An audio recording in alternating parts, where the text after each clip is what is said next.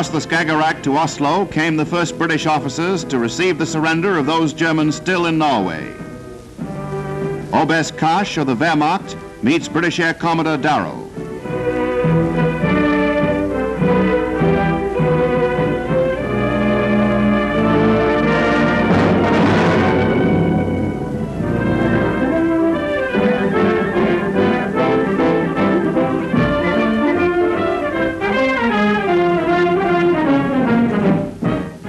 Meet old comrades, members of Norway's underground army.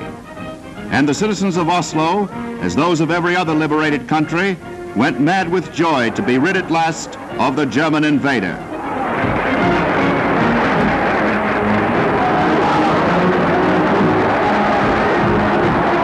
Norwegian flags reappeared from every window. Until late into the night, the people danced and celebrated in the streets. Air Commodore Darrell decorates a woman patriot of Oslo. The pent-up emotions of five years now break their bounds. Norway again belongs to Norway.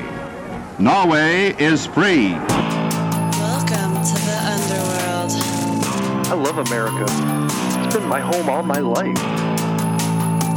Ladies and gentlemen, the very word secrecy is repugnant in a free and open society.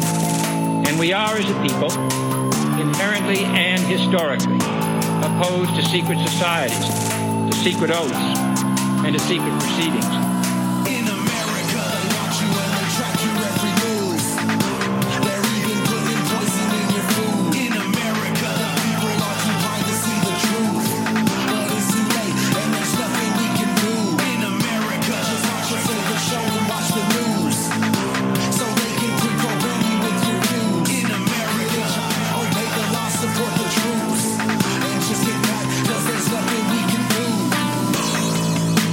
I love America. It's been my home all my life.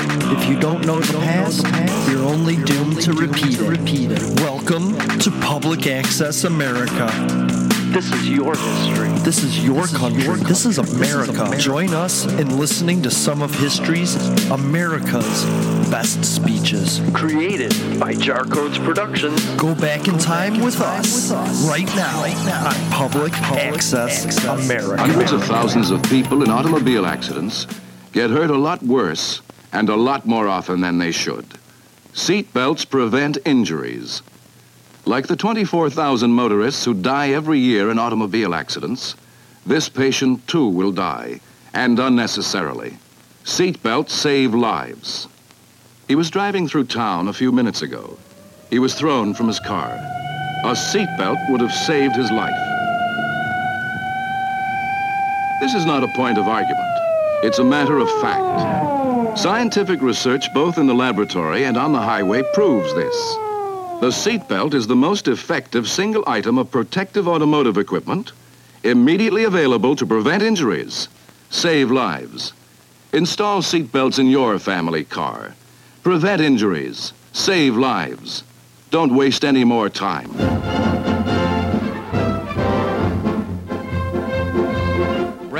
Sausages confiscated from German military stores. A treat for Norwegian children whose land for five long years had been occupied and systematically pillaged by the German. But now Norway celebrates its Independence Day. 25,000 school children march with flags and serenade Prince Olaf as he waves from the balcony.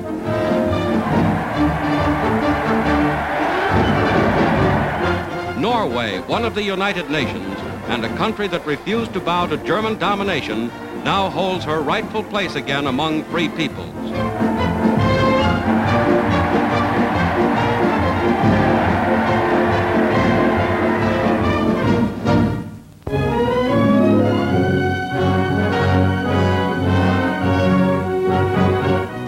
E. Davies, special presidential emissary to London, returns to the White House to report to President Truman. And just back from Moscow is Special Representative Harry Hopkins, who had been charged with vital discussions in the Russian capital. Following talks with Truman and Chief of Staff Admiral Leahy, it was announced that plans for the forthcoming meeting of Truman, Churchill, and Stalin have been made. Here will be settled frankly and openly mutual problems arising from the end of the war in Europe.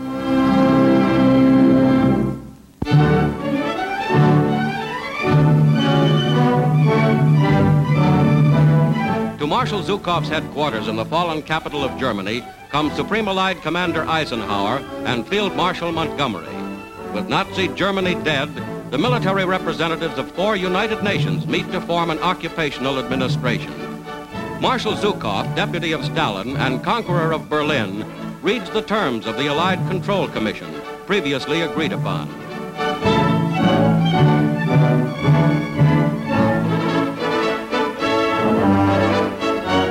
For the Russians, Zhukov signed the document which will establish a stern but just government in Germany. Montgomery signs for Britain. General Eisenhower signs for the United States. General de de Tassigny represents France. Hitler and the monster state he created have been wiped out. Guided by free men and just rule, Germany faces a long period of occupation and reconstruction.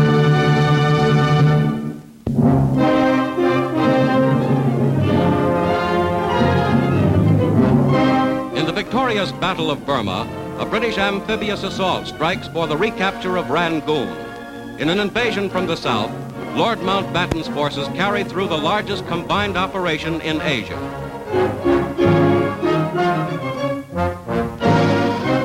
As British troops move inland through monsoon mud, the Royal Air Force hits Japanese escape boats. These Japanese are right in the path of invasion craft. Clinging to life preservers, they are taken aboard Allied vessel. Blindfolded for security, prisoners are checked by intelligence officers and then transferred to internment ashore. Simultaneously, parachute troops invade from the sky in the second phase of the Rangoon attack. They seized and silenced enemy flank positions. Great Rangoon harbor is captured undamaged as the enemy flees. Crowds hail the triumphal return of British troops to Burma's capital, marking the virtual end of the bitter struggle for Burma.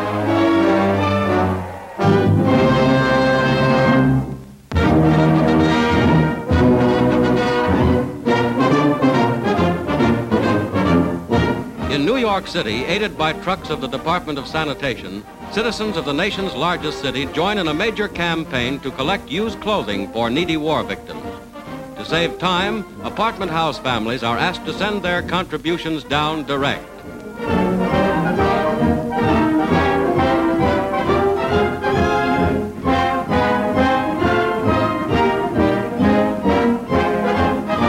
School children gather up the bundles and speed them to waiting trucks. The generous response by civilian families who know of the need for warm clothing in Axis ravaged nations makes possible a large collection in record breaking time.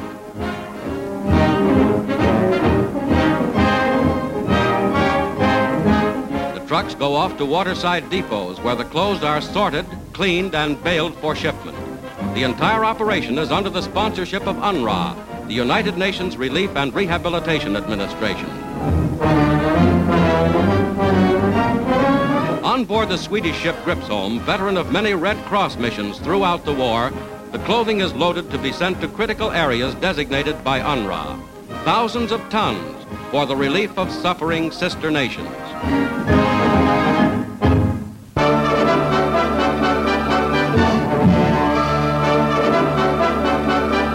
General of the Army Dwight D. Eisenhower, Supreme Commander of Allied Expeditionary Forces, is cheered by throngs of Londoners in a triumphant reception to the man who led millions of Allied troops to victory in Europe.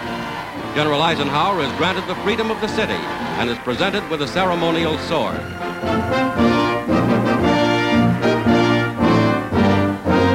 In Paris, at the Arc de Triomphe, General Eisenhower received the tribute of the French people and government. General de Gaulle decorates him with the Medal of Liberation.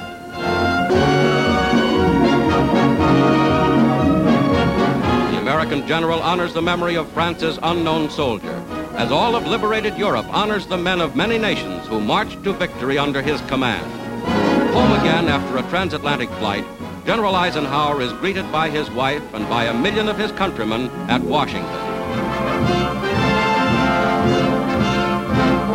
In an Army Jeep, America's returning hero begins a tour through the capital city.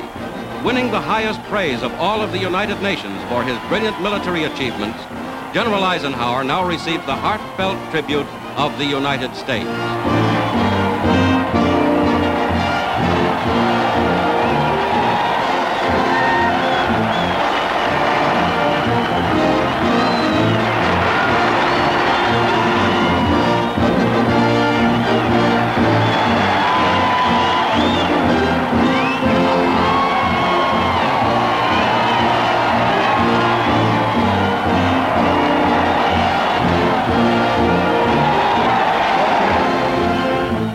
Front of the Capitol building, wounded veterans of the European War are saluted by their commander. His car slows down and the general shakes hands with a few of the many who helped bring victory over Germany.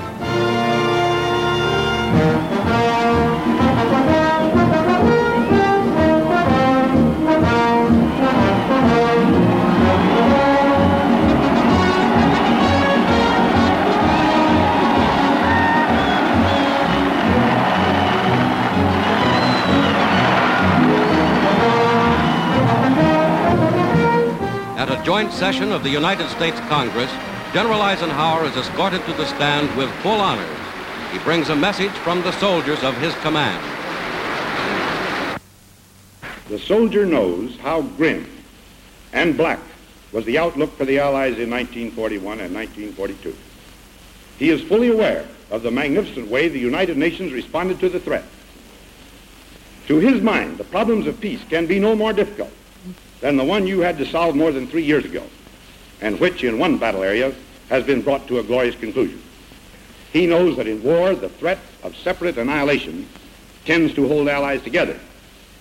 He hopes we can find in peace a nobler incentive to produce the same unity.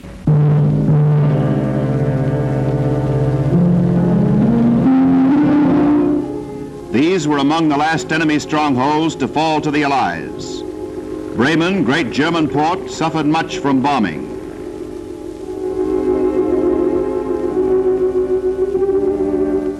In her harbor, thousands of tons of shipping were destroyed. The Europa somehow survived continuous attack, but her sister ship, the Bremen, was burned, overturned, sank.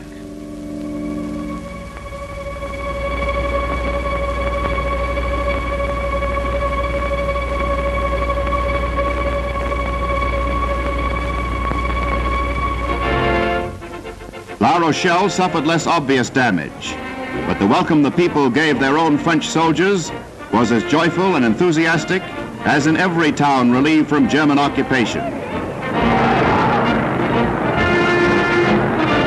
Prisoners are brought in and any collaborators. These cars, made secretly, are brought out of hiding to join the victory parade through the town.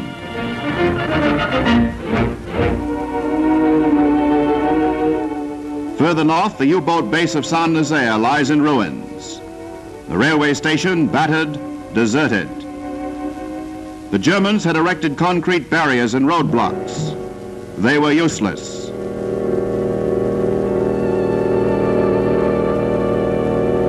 Six-ton bombs blasted these concrete pens that could shelter 50 U-boats at a time. Now they are empty. The great garrison is captured. The Germans are prisoners.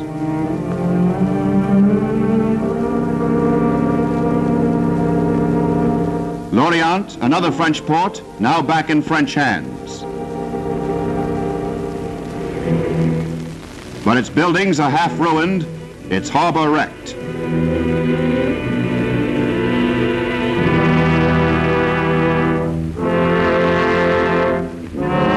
Its assembly plants and repair sheds useless. This is the wreckage the Germans have spread across Europe.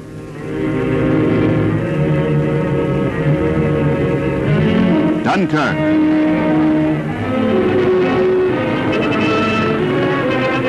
A devastated city strewn still with 50,000 mines. Dunkirk, a name that recalls heroic actions.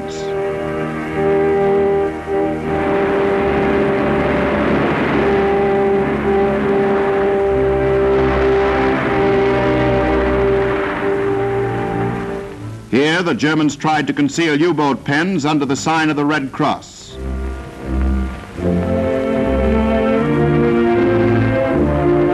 British ships sailed from England to bring freedom to the Channel Islands. Off the coast, the destroyer Bulldog anchored near to the German minesweeper, from which came a representative of the German command.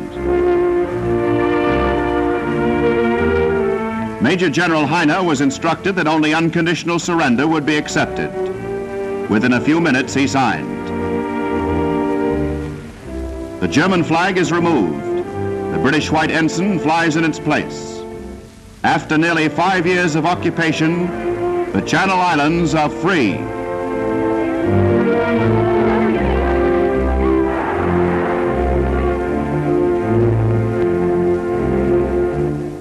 Union Jack flies again over the only part of the British Isles ever to be occupied by the enemy. The Germans had fortified the Channel Islands as strongly as any place in Europe. Masses of equipment are surrendered, stores, guns, arms of every kind. General Heine leaves his headquarters for the last time. And Vice Admiral Hüffmeier, the German commander-in-chief, leaves the island to become a British prisoner of war. Joy of the freed peoples of the Channel Islands was intense. To the liberating soldiers, too, the day was one of rejoicing.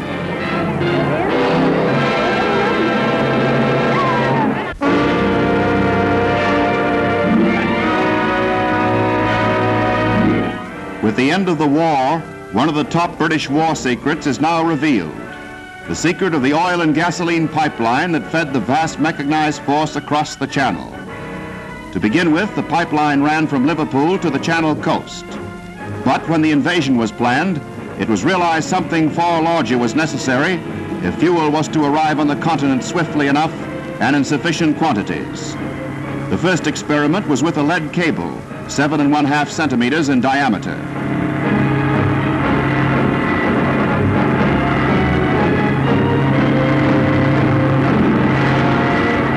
It was covered with tar, and then with wire, and then with a second coating of tar.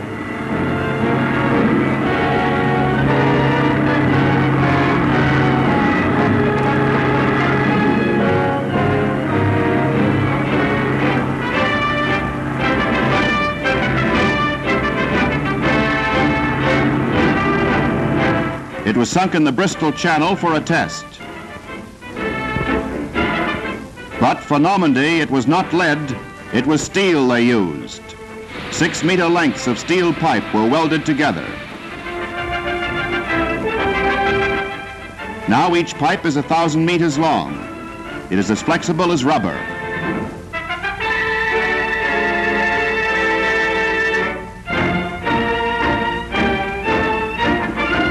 It is turned on giant reels.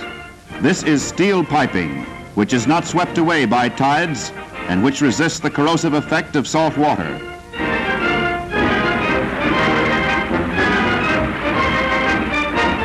With the invading armies, these ships went, and from the enormous reels wound out the pipe into the sea, from England all the way to France.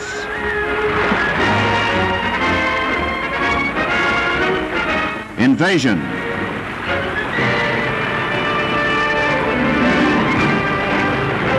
And behind the troops, behind the trucks, the jeeps, the tanks, the half-tracks, came the fuel, the oil and gasoline. And so, no matter how far they drove, there was never a fuel shortage for the Allied armies. Each of these drums weighed 1,600 tons and carried 70 miles of pipe. They were made hollow for buoyancy.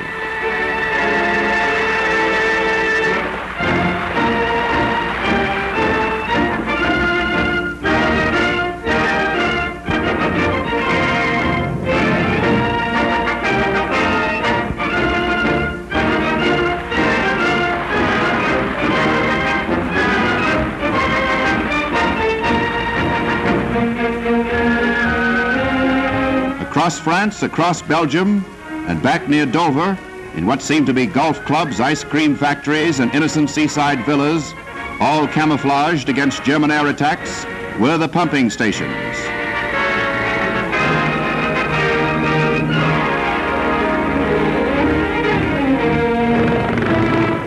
The pumps worked, pumping the lifeblood of the armies from the great British system into the new system in liberated Europe.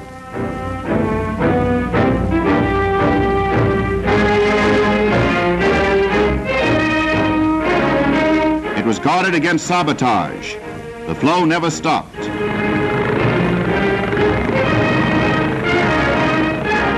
Neither did the armies. With such a vast supply system behind them, the final defeat of the Wehrmacht was, from the first, inevitable.